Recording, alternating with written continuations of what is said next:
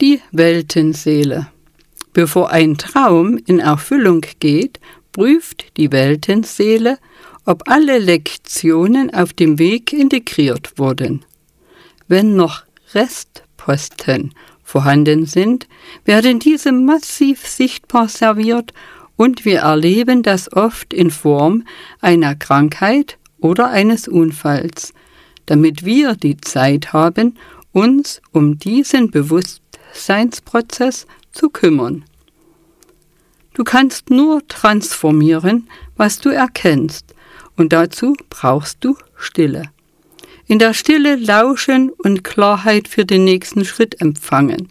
Das ist die Voraussetzung für die Transformation.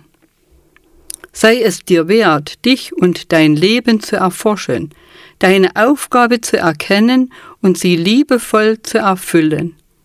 Sobald du dich erkannt hast und lieben gelernt hast, genauso wie du bist, erfüllt sich dein Traum und der Weg ist frei.